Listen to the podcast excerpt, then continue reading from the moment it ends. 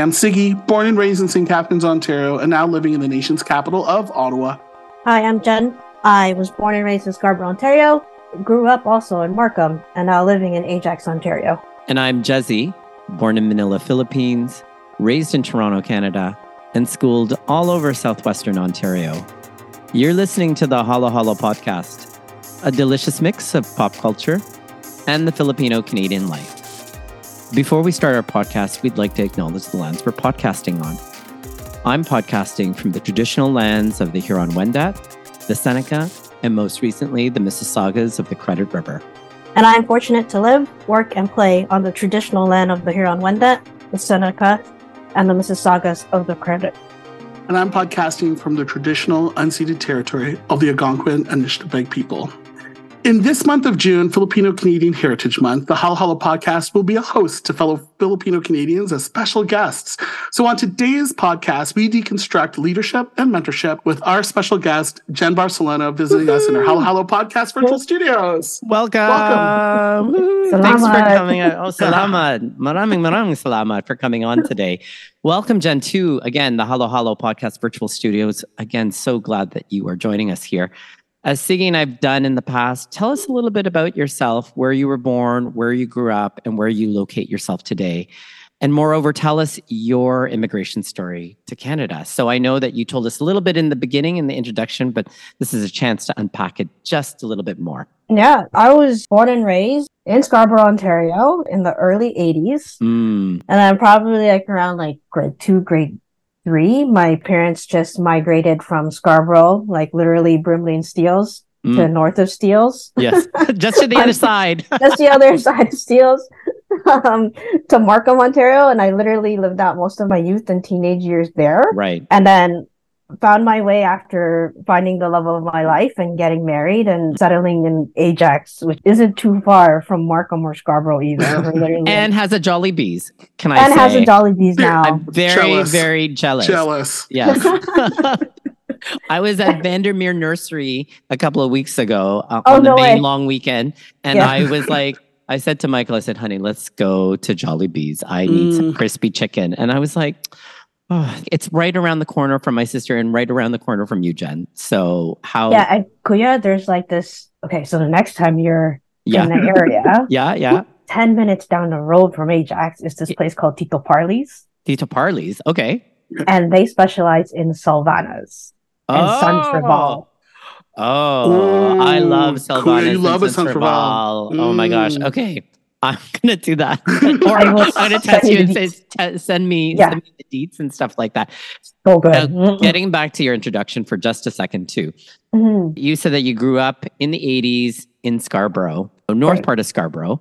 Yeah, that was the time when there were a lot of Filipinos in Scarborough, if I recall. Oh yeah, that is a time where I knew I belonged to a set Filipino community right. and I knew of other diverse backgrounds and cultural yeah. backgrounds, racial backgrounds, all this sort of stuff. Scarborough at that time was very diverse. Mm-hmm. Very mm-hmm. diverse. Same with Markham. Filipinos. Yeah. Same with South Markham, I should say, where right. I was living from. Like very diverse neighborhood. And I'm getting that here in Ajax right now, which I'm glad I have two little kids. Yeah. We're exposed to that diversity, which I totally love for them too. Yeah. So a couple of follow-up questions in South Markham, mm-hmm. lots of diversity. Was there also a big Filipino community there in the 80s and 90s? I would say so. Yeah. And then yeah. when did you realize that kind of, oh, I'm a minority here? Because I came in the 70s and it was like, whoa, like it's me, three other Filipino families, everyone's Portuguese and Italian. And it wasn't until like years later, decades later, people behind me and my sisters and my cousins kind of growing up, they had a lot more Filipinos that were around them, right? And in some ways, sometimes I was kind of jealous because I wasn't necessarily surrounded by a lot of Filipinos.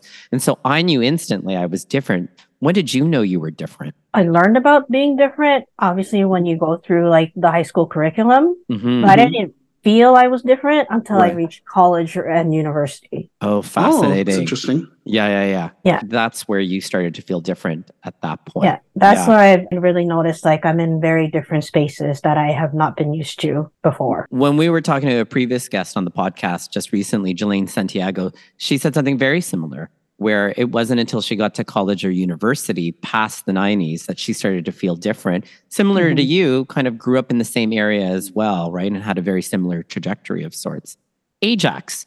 Ajax mm-hmm. seems to be a place where a lot of 1.5 second generation even third generation Filipino Canadians are settling. Why do you think that's so? Like, I have some theories, but I want to know from mm. me, why do you think it's so? Like, there's a lot of Filipinos kind of settling in that area, which makes sense as to why Jollibee's has opened up in that area too. I think one, it's affordability. Yeah. okay. Well, I don't know about now, but like 10 years ago, like my partner and I could legit afford the home that we're in. Right. No problem. You flip yeah. the coin to now, I'm like, that's a problem. But right. like, I think it's mm-hmm. affordability. I think it's because like I also have like my brother and my sister in law out here. Mm-hmm. And so like my, we naturally gravitated to be out east and same with like my mom now. Right. And my dad, before he passed away, were able mm-hmm. to leave Markham and come to Ajax. And we kind of just generally, we just followed the family over. Right. Because that's on the, another form of support. Yeah. I think too, a part of a lot of folks moving over here or kind of migrating over here is just because it's space. Like the lake is right there. Yeah. Like I don't, oh. 10 minutes down the road, I'm already at Lake Ontario and I'm, I'm loving it. Like I'm close to mm. water. I feel a little bit quote unquote at home. Mm. Yeah, yeah, yeah, yeah. That would make total sense. And I hear that economics, but also kind of where is the rest of family gathering in yeah. a lot of ways. And so if your family is east or east of the GTA, and you lived in Mississauga or Peel region, there's less likelihood that you're going to see them. Oh yeah, oh yeah. And they're so, far. They're I know, quote unquote. They're far, right? They're far. I love that. Like Sigi's far. Yeah, he's in Ottawa. You yeah, know? you're far. yeah, totally. Even, that's the boonies, as they would say, right? that's, that's the hinterland. Mm-hmm. And then your immigration story, and I always say that we settled here because of someone else settling here. Mm-hmm. And so, tell us about that that's totally my parents. So in the 60s, they made a decision that they just, they had to leave. Mm-hmm. My dad came first in the early 60s. And I think my mom and my brother followed in either the year after or in 62. I just yeah. remember the story being that Kuya and mom literally missed martial law by like a month. Wow. Wow. Wow. And they literally just uprooted themselves and replanted themselves here. Wow. Right. And because of them, I live quote unquote a better life. Yeah. Oh, yeah. And that's yeah. hard to not believe. In, in other mm. words, it's very true. Did they ever talk yeah. about the martial law or do your parents ever discuss it with you? No. Yeah. They just, like, the most I'll hear of it is my mom, especially because she's still around, is like, it would have been really bad yeah. if they were still there. Right. Mm. And that's the extent to it. Yeah. We get more into dialogue around colonization because whenever okay. that's in the news here, yeah, she starts to open up about what she learned or was accustomed to mm-hmm. back home. And we right. try to unpack that too. Yeah. Oh, wow. never, never really anything around martial law. You know, I just knew it was martial law, at least with my parents. Just recently, like this past year, you know, talked about it again with my mom. And she had said to me, Anak, when I just started hearing people being beaten or even killed on the streets with like the shutters gone and like mm. lights are down and all of that stuff in the middle of Manila. She said it was in that moment that she decided we need to leave this place. We need to leave this country. This is not where we want to be. And so when I just think to myself, like, lots of generational trauma and mm-hmm. making sure that we have the space. And it's kind of interesting that it takes almost 40 plus years to kind of finally feel safe to then be able to kind of talk about it with that kind of frankness in a lot of ways. And so I'm always asking or polling people around, do your parents ever talk about the martial law? And they're like, no. and I'm not surprised. I'm not mm-hmm. I'm not surprised when you say it. Like what I said, that little piece of information that my mom has shared, it's like, oh, that just tells me like how unthinkable and how fearful the environment was, which sometimes gets feels a little crazy making for me when people think about the current government and regime that's up and people seem to kind of rewrite history right. about martial law when it didn't sound so pretty for people that fled the country at the time. So, mm-hmm. yeah. So, we're here today, right, to talk a little bit about leadership and mentorship. But before we kind of get into that, we always like to talk a little bit about pop culture. We just want to visit with you in terms of what you've been up to pop culture wise. The segue that I was going to make was from martial law to the violence of John Wick. which is somewhat parallel and appropriate. And I just can I tell you how violent that film was? It's like oh incredibly God, violent. and yet I couldn't stop watching it. It was a train wreck. And then it made me think to myself, where do you get this Kevlar three piece suit? I would like a Kevlar three piece suit in some ways. But I have to tell you something though. Ever since going back to the Philippines a couple of times before the pandemic, it was like almost every three years, two years, I was going back to the Philippines. I would always get some custom made suits made. Mm. And the reason why I kind of did that is, is that sometimes I'd have to attend some hearings on behalf of the faculty at the university that, that I'm at. I would put on these suits and Michael would just kind of say, off to battle, you know, because they were kind of like my armor of sorts. So when I was watching John Wick 4, I was thinking about it. But have either of you watched John Wick 4? Oh, I think the first one. The first one? I didn't know they're at four already. yeah, they're at four. And apparently he only says 380 words, which I can attest to. He only says okay. 380 words for almost a three hour film. And I Holy think smokes. got paid an ungodly amount for all of this. And yet it was entertaining. And apparently there's going to be a John Wick universe. Like there's a spin-off called The Ballerina. With Ana a, de Armas, right? Yeah, Ana de Armas from it, from Ghosted and from James Bond and from Knives Out and all of this hmm. stuff. Yeah, so I'm a little bit kind of shell shocked from it. I don't know. I got into kind of a shell shock weekend. So I had also watched Guy Ritchie's The Covenant, which was a really heartbreaking story of trying to get this Afghanistan interpreter out of the country since the Taliban had taken over after they hmm. were basically evacuating.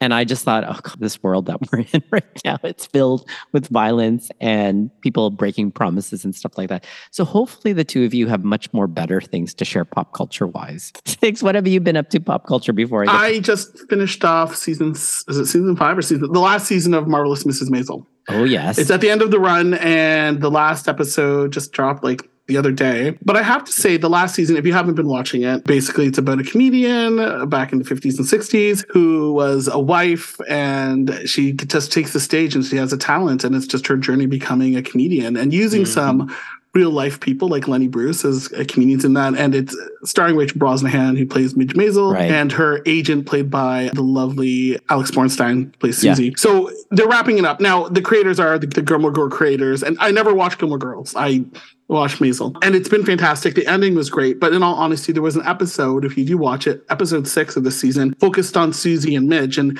they have a falling out. And they do one thing I love, I love jump forwards about they mm. jump back and forth between the future and the past. And yeah. they did it so deftly at a roast for Susie in the 90s. And they played all this little background information and little p- plot points and the real story about friendship and love, not just Midge Maisel getting her heart broken and being cheated on by her husband, who she still sticks by to till the end, is the relationship between Susie and Midge of their love story and their friendship and how mm-hmm. she was her manager throughout thick and thin and they had some rocky pieces. And like episode six had so many cameos, like Darren Criss was in it. Oh, for like three I, minutes, I and that, he plays yeah. this cocky actor, and Susie just takes him down ten pegs, and it was magnificent. It was really great storytelling. I know that the end people are comparing like the ending is much better than Gilmore Girls was, but mm. the acting was pretty superb. And the episode six, if you guys do watch it, with about Susie's little roast and the history between her and Midge, was like phenomenal. The acting was like spectacular and uh, you know you, you, get to see some great shows and for this to end its run and I, am getting emotional because I think Ted Ted Lasso is on the end of its run and that'll yeah, be next week too so I'll wait I'll save for that for our next episode but that's what I've been up pop culture wise what about you Jen what have you been into I just finished watching season like 43 of Survivor I can't believe that it's season 43 43, 43. Yeah. yeah like so that's childhood. Yeah, oh my God. totally childhood. the two, 2000s, 2000, right? That's yeah. right, 2000. Yeah, yeah, yeah, yeah. I have to say, I jumped into 42 and it was mm-hmm. like they changed a whole bunch of game mechanics. And I was like, oh, yeah. whoa, oh, yeah. this is a totally different game now than what the I remember back changed. in the game yeah. has totally changed. The game has like changed and they're concentrating more on like the players come from, how they identify, like what their journey has been leading yeah. into the game, where like before it'd be like just go play sort of a deal. That's right. I think that's got me rehooked on Survivor because there's a little bit more storytelling behind mm-hmm. the actual person. So that's been interesting. And then I just finished The Story of Us by Catherine Hernandez. Right. She wrote Scarborough. Oh, right. I think okay, she wonderful. wrote a few children's books too, but like if you want to cry, that's a book to get. Like it talks Right. about motherhood, the living caregiver experience. Yeah. Um, going from like the main character went from Manila to Hong Kong and then found their way to Canada and then just the whole ebbs and falls, everything. I think every chapter I had to put it down, go for a walk. it Oh my Yeah. goodness. Yeah. It was a great book. Mm-mm. Catherine Hernandez is a hidden gem in our community, as far Mhm. as I'm concerned. I don't know why she doesn't have more acclaim from the works that I've seen, and not only Mhm. just like her novels and and her children's books, but she's also done stuff for the independent theater community. Quite amazing, amazing, amazing work, and you know maybe one day she'll come on our podcast and stuff like Yeah. that. That's a that's a big. Oh, that sounds like a dreamy wish list there. Yeah. Yeah, that's a maybe that's a season seven ask or something like that, right? It sounds like you've been totally hooked on those things, Jen.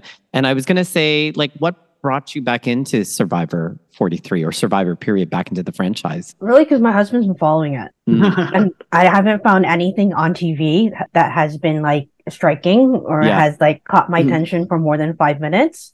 Yeah. Mind you, there's a seven and a nine year old here who hogs the TV. Of course. Right. of course. I strayed away from Survivor because then it's like, oh, it's Survivor. It's just a bunch of games. People Yeah. on an island. They Mhm. complain they don't eat, but there's literally food everywhere you look. That's Oh, right. no. right? Like, like, what do you mean there's no food? There's like a mango tree right there. Like, yeah, yeah, yeah. There's a papaya tree. yeah, you know, go, you can go eat open that. it up. Climb yeah, exactly. Go you know? fishing. The Yeah. ocean's right there. That's Um, right. That's right.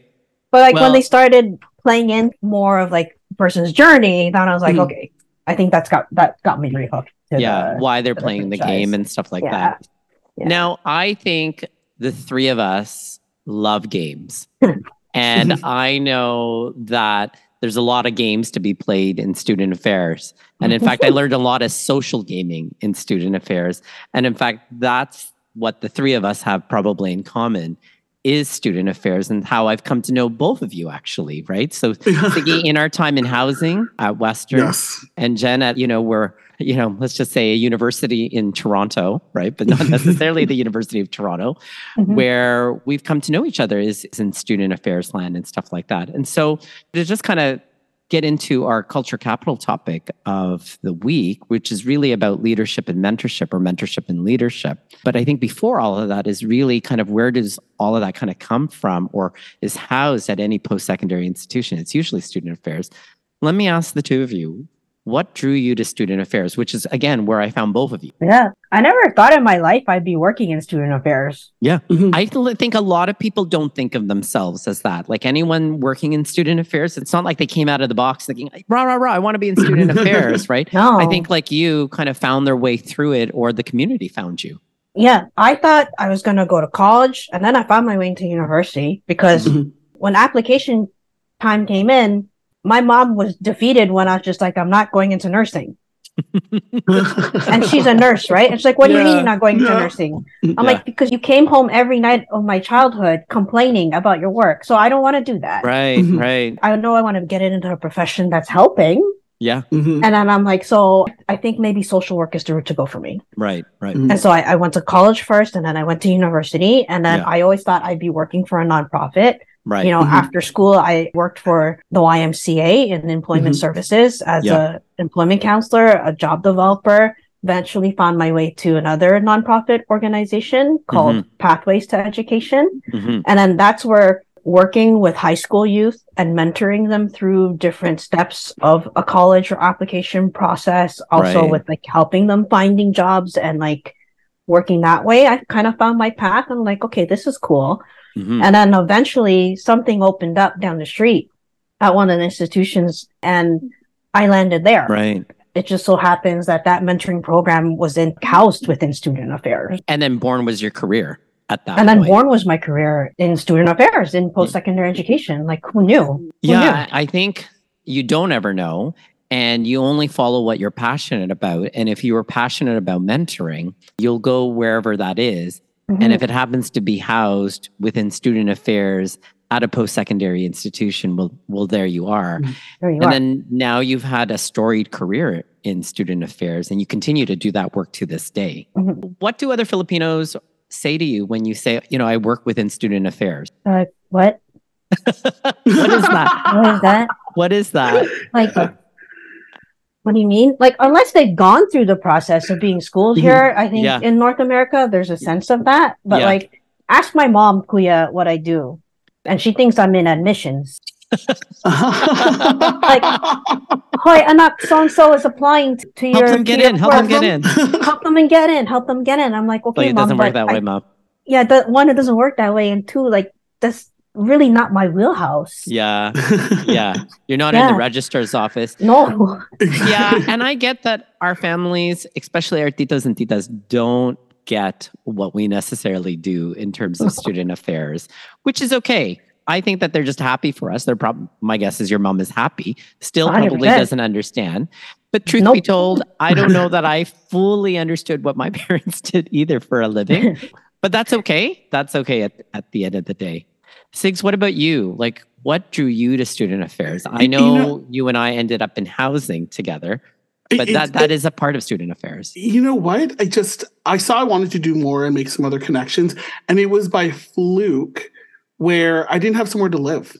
Mm. That going into third year at or fourth year at Western and fourth year of, of a three year degree, where I was looking for somewhere to live, and then for some reason I was an OC Don, and I met our friend Tara, and we need to find somewhere to live, and oh, they said, oh, there's this new residence, there's an overflow student at Western, there's going to be a residence downtown and hotel, we need people to staff people, and Right. Tara and I got vetted for it, and then it was just seeing, and I'm going to use Tara as the example that, you know, I, I was watching and listening and sharing with others, you know, it does make a difference. I found peers like Tara and our, my friend group that I'd taken away from Western. They were like minded, and I appreciated the effect they had on people on helping them find their way. And I think those creating communities and stuff, I think Jen sort of mentioned, and wanting to make connections, those skills and part of student affairs is something that continues on in my career now. And, and I know that I, some people are like, you can't teach that skill, you know, Sig, like you have that. We can teach you other stuff to be a manager, but you have something that is special. I felt like I, not learned it, but I was able to hone that skill and learn from my peers in student affairs, which led me to you and our relationship for all that time. But I, Yeah. I think that's what brought me in. Yeah. Mm. I certainly enjoyed all of the programming. And I thought to myself at some point, maybe I'll be an event programmer. But really, it Yeah. was the fact that the programming created a community. And I really enjoyed that sense of community. So whether it was in a residence hall, whether it was in some type of mentoring program, whether it was being involved in student club or student politics, it's the fact that I felt like that there was a community there and I felt a sense of belonging. And that is something certainly that I was searching for all throughout my formative years in terms of where do I belong. And I certainly have a home in student affairs. Jen knows this because I've said this to her at the institution that we both used to be at together. I'm the student affairs professional that never left. I'm the orientation leader that never left. you know, I'm still, I'm still in student affairs. I'll never leave. The other thing that continues to draw me into student affairs is the idea of student development, how students constantly evolve and grow, and that this is such an exciting time. At this moment, you have the ability to learn as much as you can and become the person you're meant to be. And I love being able to witness that. And so I, I feel a lot of privilege sometimes being in doing the work that that we're doing. And there's many different types of student affairs work, but the work that you've been focusing on, Jen, for most of your student affairs career has been mentorship, and I would say probably leadership to this point. But let's get into that kind of topic of mentorship. What mm-hmm. is it? Why is it important? And why should it be important to Filipino Canadian students? Mentorship to me is a partnership, a dialogue between someone and another person, and literally just passing on information. But it- it's not just coming, quote unquote, from a mentor to a mentee. I see Right. it as both ways. You're Yeah. both Mhm. learning from each other. You're both learning these nuggets of wisdom.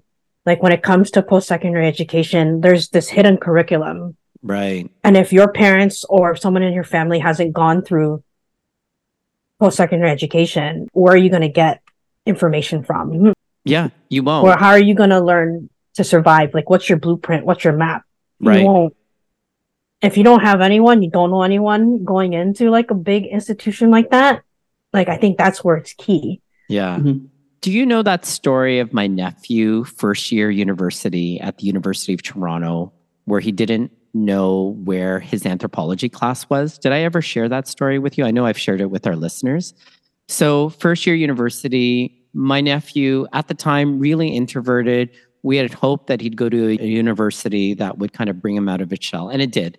And I'm proud to say that this June he's going to be convocating at the University of Toronto. Oh. I know, so we're really excited. And he got seven tickets. Which I have to say is not is not an easy feat to, to do. And no, so Jordan, congratulations for doing all of that. Because there's a lot of people that want to watch him kind of walk across the stage. In any event, he looked at his schedule and his schedule said convocation hall. And he was a little distressed because it didn't say the room number. And so he calls up his mom, who's never been to the University of Toronto, and says, Go call up Ninong. Ninong's been there, right? So he calls me up and he says, Ninong, I don't know where my room is. And I didn't know it was Convocation Hall. And he says, Well, did you check it up on Quercus or did you check it up on your mail? Yeah, I've I've emailed my professor, but no one's gotten back to me and all of this stuff. And I said, Well, what does it say? It says con, right? You know, on his list. And I said, Well, isn't that Convocation Hall? And he said, Yeah, but I don't know the room number. And I'm like, The building is the room. And he was like, I don't get it, yep. Ninong. And I'm like, nope, the building is the room. And like Jen's like nodding, saying, yep, that is it. That is it. Right. and we're all kind of giggling because it's kind of like it seems evident, but it wasn't evident to him, you know? and I know my nephew, my nephew probably would have skipped that if I didn't tell him that. He says, well, what door do I need to go to? And I said, any door. Any door. Any door will get you in the room. and then, of course, he goes he walks in, he was like, Oh, I get it now, Nino, right? but anyone else that doesn't have, as you say, the hidden curriculum, that hidden knowledge, isn't going to be able to be successful in a space called post secondary institutional life. Would you, oh, would yeah. You say, Jen? Yeah. Yeah, it's the same with my nephew. Like when he started, like he graduated maybe two years ago, but when he started right. at the institution that both you and I were at at one point, mm-hmm. I said to him, I was like, just do me a favor. Just get involved in something. Right. Okay. One thing. Like yeah. if it's like a student group or if it's a mentoring program, like I just need you to get involved in something because that'll change your post secondary career, whether you know it drastically. I would agree with you, Jen. And we've said the same thing to my nephews, which is Jordan, you have to at least join two things. While I've said to Luke, Luke, you can only join two things. But you know, it is true. You you learn so much about how people work, how to negotiate, yeah. where the fun places are, where the secret doors to the clubs are, you know. and yep. if you don't have that, if you don't have that type of mentorship, and if that doesn't come from your parents, you need to find it from a mentor. But something that I was intrigued by was how you said that mentorship is also bi-directional. I don't think I've ever thought of it that way. Admittedly, I think I've always thought of it as unidimensional. But I think I can say this. I can say this to our listeners. I know Jen, I've some points in your life have been your workplace mentor. And mm-hmm. I have indeed learned from you where it's like, this is how the kids are thinking these days. And I'm like, of course they are. Of course, they're thinking like that. And I didn't get that from them. I got that from you, which have helped me do my work and stuff like that. How did you kind of come to that idea that mentorship is a bi-directional relationship? It's not just unidirectional. I think it's just seeing it in play, especially through like the programming that I was part of over there. Like it was just just seeing our mentors and mentees react uh, or interact. It's just mm-hmm. like they're both learning from each other. Right. I look at like my own like folks who I I regard as mentors too. Like I'm constantly learning from them. Mm-hmm. But I also know like they're learning little tidbits from the things that I'm spitting out also. Right. Right. Right. Like it's sort of like mentoring mentoring I would say is naturally a part of our lives. Like there's a kuya and an ate that someone will go to for something right. or, or a tito and a tita that someone will naturally gravitate to when they're when they don't want to tell like nanay and tatay what's go- really going on, right? Or yeah. like there's a ninong or ninang out there that you're you're gonna go to for something, right? And I think like I'm a ninang also to a couple, and like I learned so much from them also. Yeah. like how they're navigating parenthood. It's like wow, like I wish I had that five years ago. yeah, yeah, yeah, yeah, and it would have helped, or it would have eased. It would have helped. Yeah. You know, or the burden might not have felt so much, or you might not have wasted as much time or would have gained more time. Sure. If you yeah. had that mentorship or or extra information in a lot of ways, I think a really surface level understanding of mentorship is about kind of passing on information, but it's more than that. It's actually getting coaching. It's sometimes getting encouragement. Sometimes it's actually sitting and witnessing someone kind of go through a change and discovering a change of sorts. I think also too mentorship is kind of it helps people that have not been in spaces before have access to spaces. I'm wondering if you can speak to us about that, right? And how mentorship also gives access or provides equity to people that might not have been given equity or opportunities. I can, oh, I don't even know what example to pull out. Mm, yeah. Any, hmm. any example, any example too. Well, I'll talk to one that's near and dear to my heart. So, like, there are obviously at a lot of post secondary institutions, there are student groups Right. And typically they hone in an identity, which is amazing. But year over year, it's turnover in, in new student leaders. Mm-hmm. Oftentimes that results in starting up in different ways, shapes or forms, or like values of groups changing. And so part of the program that I was running allowed for equity groups to be formed. Right. And so being the manager of that program, and also like doing the research around Filipinx students mm-hmm. and their success rates or retention rates through post secondary, like right. having that data yeah. allowed me to tell the story that one of the groups should be a Filipinx group. Right. Mm-hmm. So that it would be housed more on the student affairs side. It'd be something that was more affinity. There would be long lasting contributions of resource to it. Mm-hmm. And this is something that would live on. Yeah so that Filipinx students can gather and build community and yeah. also again learn about that hidden curriculum yeah. at that yeah. institution and also get connected with the other Filipinx staff and faculty on that campus. Right. Mm-hmm. Right. Because it's one thing for mom and dad to say, just study hard enough. You can do it enough.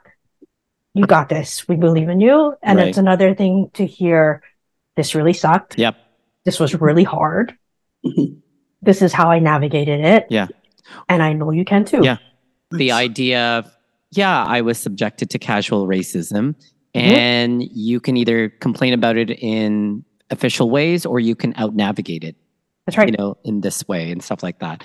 And I know you pulled me into that program, Jen. And so, and yep. I'm glad to have participated in that program and passed on some of the generational wealth that I know that you had said come on, Kuya Jazz, pass on some of that generational wealth to some of these Filipinx students. And I was glad to be able to do that. And I guess that that's another way of kind of thinking about mentorship is passing on the wealth, whatever that might be, whether it's information. It's not necessarily about financial wealth. It's more about kind of the hidden knowledge, that hidden curriculum. I love that idea of like passing on the hidden curriculum.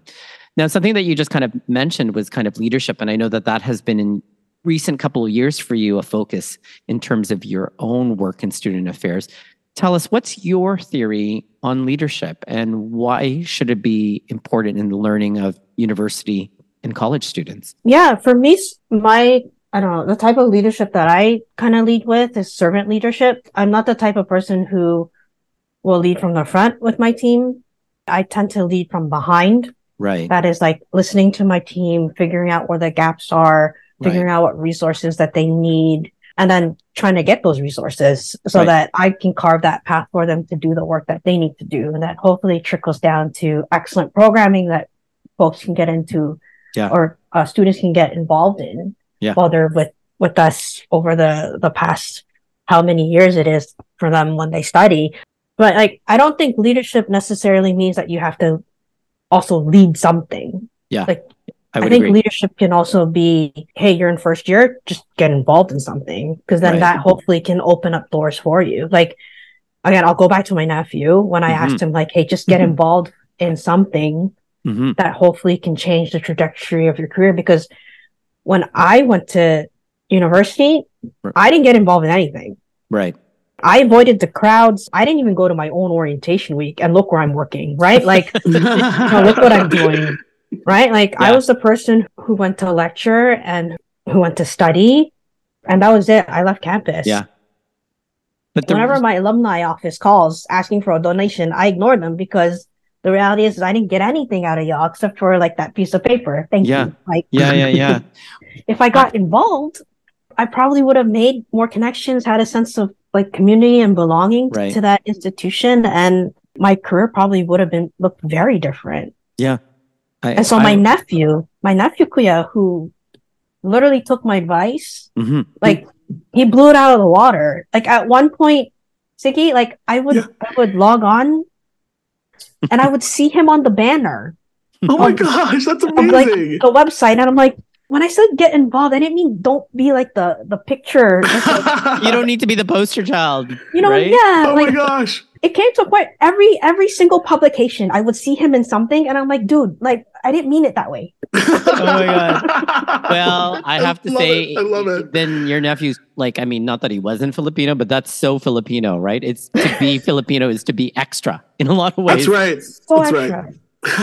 So extra. I love your nephew already. So And same with my niece. Like she's entering second year. yeah. And I was just like, just get involved in something. right. Like Yeah. just, just one thing. Just Like, one thing. Yeah. Just one Ye- thing. I would say I know that all of the learning and leadership, I didn't learn them necessarily from classes, even if the classes were focused on leadership.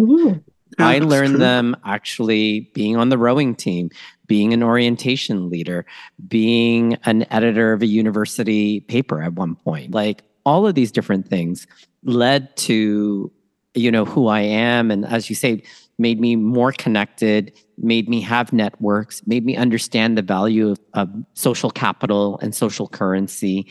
And that helped me kind of navigate and create the success that I have today. My life outside of the Halo Halo podcast studios. I would agree with that advice. And I actually, I've said to my nephews and my nieces too, but I think one is probably more realistic because, you know, they're there to be students too as, as well. Mhm. I was going to ask you this question around leadership is I love that idea of being a servant leader. But I also think to myself, the more that you're a servant leader, people see you helping them, which sounds very Filipino to me too, because that's the type of leadership I do is a lot of servant leadership.